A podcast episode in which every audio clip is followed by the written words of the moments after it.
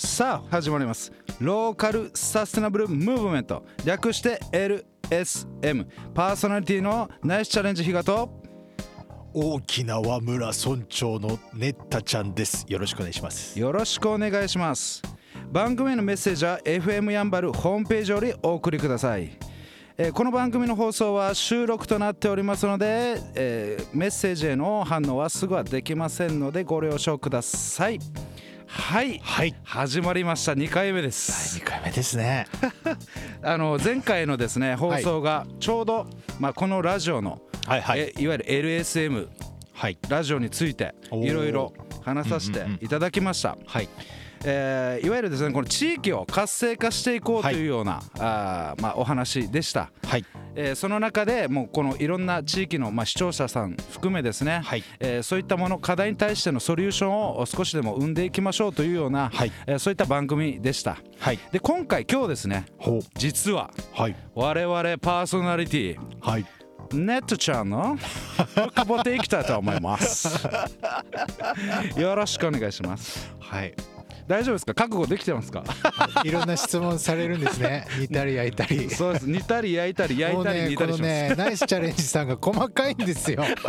あのやる前にあの質問6個ぐらいねあのこれいただいて、はい。それをあの書かないとこのラジオには出られないんですよね。そうですそうです。まずハードル高くしてます。ちなみにどんな質問でしたっけこれ？えーまあ人生とかですね、はい。まあそういったものの理念とかですね、はいはい。あとは今やってる活動。ああとこれまでのですね人生の失敗談。あーここが一番難しいそうですね。あと学びあとタはいーニングポイント、はい。今後見据える未来。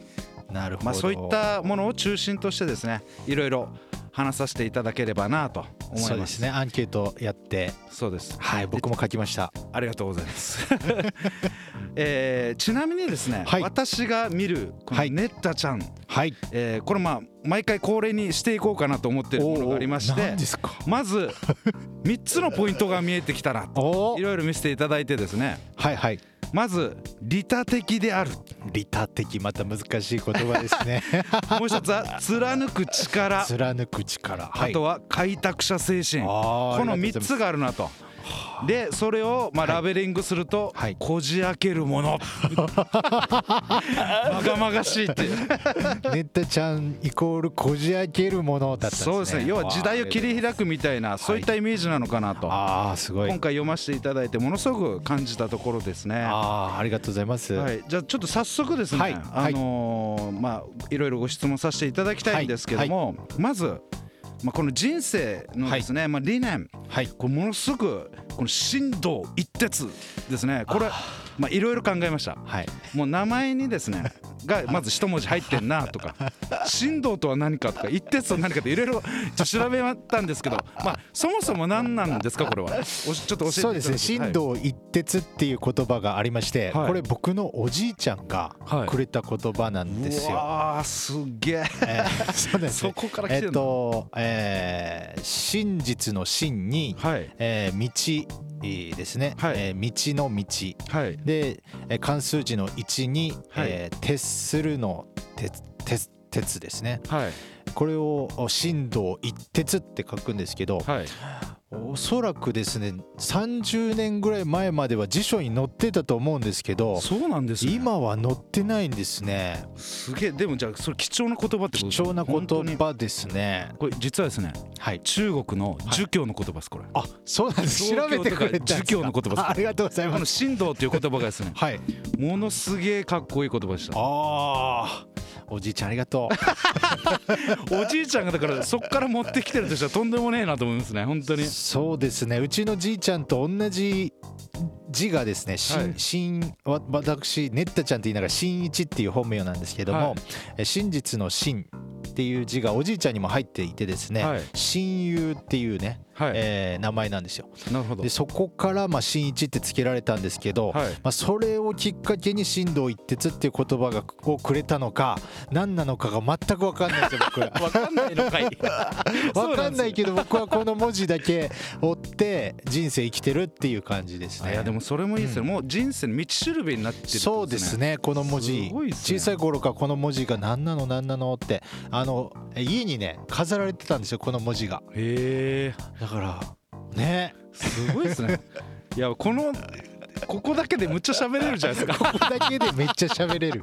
ここだけでもう5分です。そうですね。あの活動ですね。はい。この農芸育道あいわゆるねこのまあ農事をすはい。るこ方をまあ育てる。そういったことなのかなってまあ自分はちょっと思ったんですけどもまあどういった意味合いがあるんですかね？そうですね。農業の農に、はい。えー芸術の芸に、はい。育てるのい育児の育に、はい。道っていう感じで、えーナイスチャレンジさんからですねあの人生の活動お理念っていうところで活動について何か一言っていうところで、えーまあ、進藤一徹っていう人生の四文字熟語が、あできたので、はい。あもらったので、はい。活動もなんか四文字熟語にしないといけないのかななるほど。って思いまして、えーこの農芸育道っていうのを生み出しました。かっこいい。もう本当武道しか感じないですね。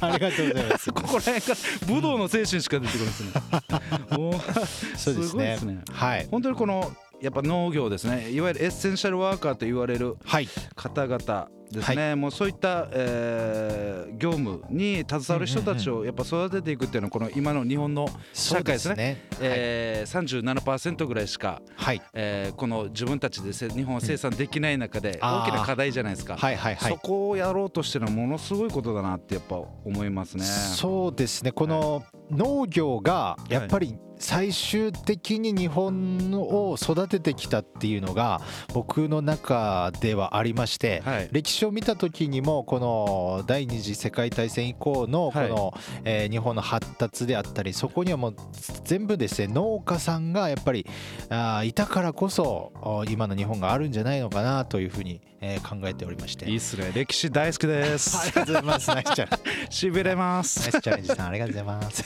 まあこういった中でですねどうしてもまあいろんな場面ですね壁みたいなものはぶつかっていくと思うんですけどはい。そういう中でまあこれまで人生の中のこの失敗談っていうあい。っのをぱい。してきましたね。まあちょっと時間の関係上ですね多分全部喋ってたら余裕で5時間ぐらい。喋っちゃうのでまあこの例えば受験失敗はい。とかまあ芸術失敗とかですねそうい。った中で何か一個ちょっとトピックをい。ただけるとありがたい。です。そうですね。一番最初は中学受験の失敗っていうのがありましたね。ええあそうだったんですね。中学受験をさせていただいたんですけども、はい。そこで、えー中学受験って特殊な勉強をしないといけないんですね。学校の勉強とはまた別に中学受験の方法っていうのがありましてでその中学受験ができるような塾に通わせさせていただいて、はい。えーなんていうんですかねいろんな公式ではないですけど、はい。鶴亀山であったりなんかそういうのを習ってですね。全然わかんねえ。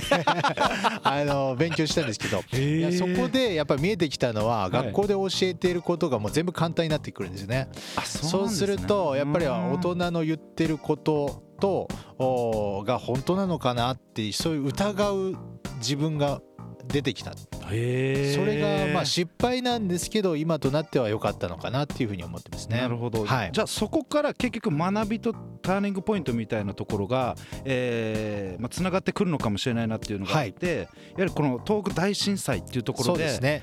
ものすごい大きな、はい。えー自分の人生の中のポイントになっているとはいいうことで、そうですね。はい。東日本のこの震災を東京で受けまして、はい。でそこそそれまでですね私デザイナーをやってましてわおでそうなんですよ。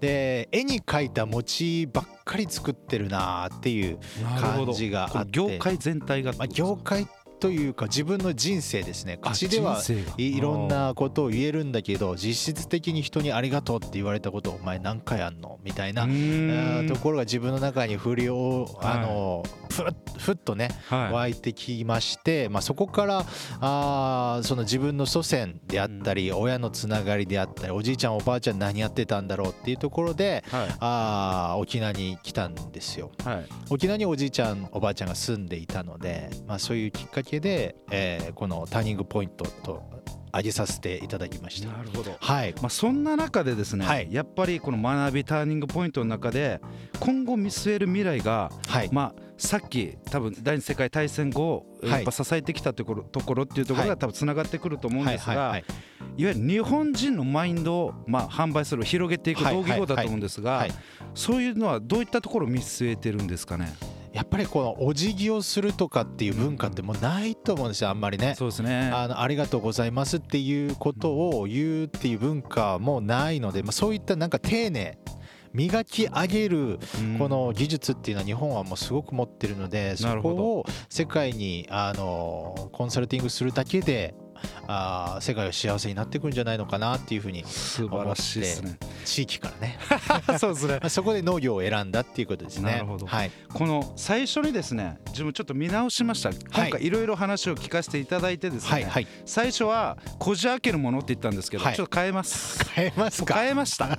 ありがとうございます。えー略えー題して農業ソクラテス。哲学的だなっていうところあったんでもうそこで本日はですねあのいろいろ、えー、ネッタちゃん聞かせていただきました。また明日以降ですね、はい。えーそんなネッタちゃんはい、いろいろフルで発揮していただいて、はい。また我々、えー頑張って盛り上げていきましょう。はい、はい本日の放送はですね、えー私ナイスチャレンジ比嘉とネッタちゃんでお送りしました。ありがとうございます。はいありがとうございました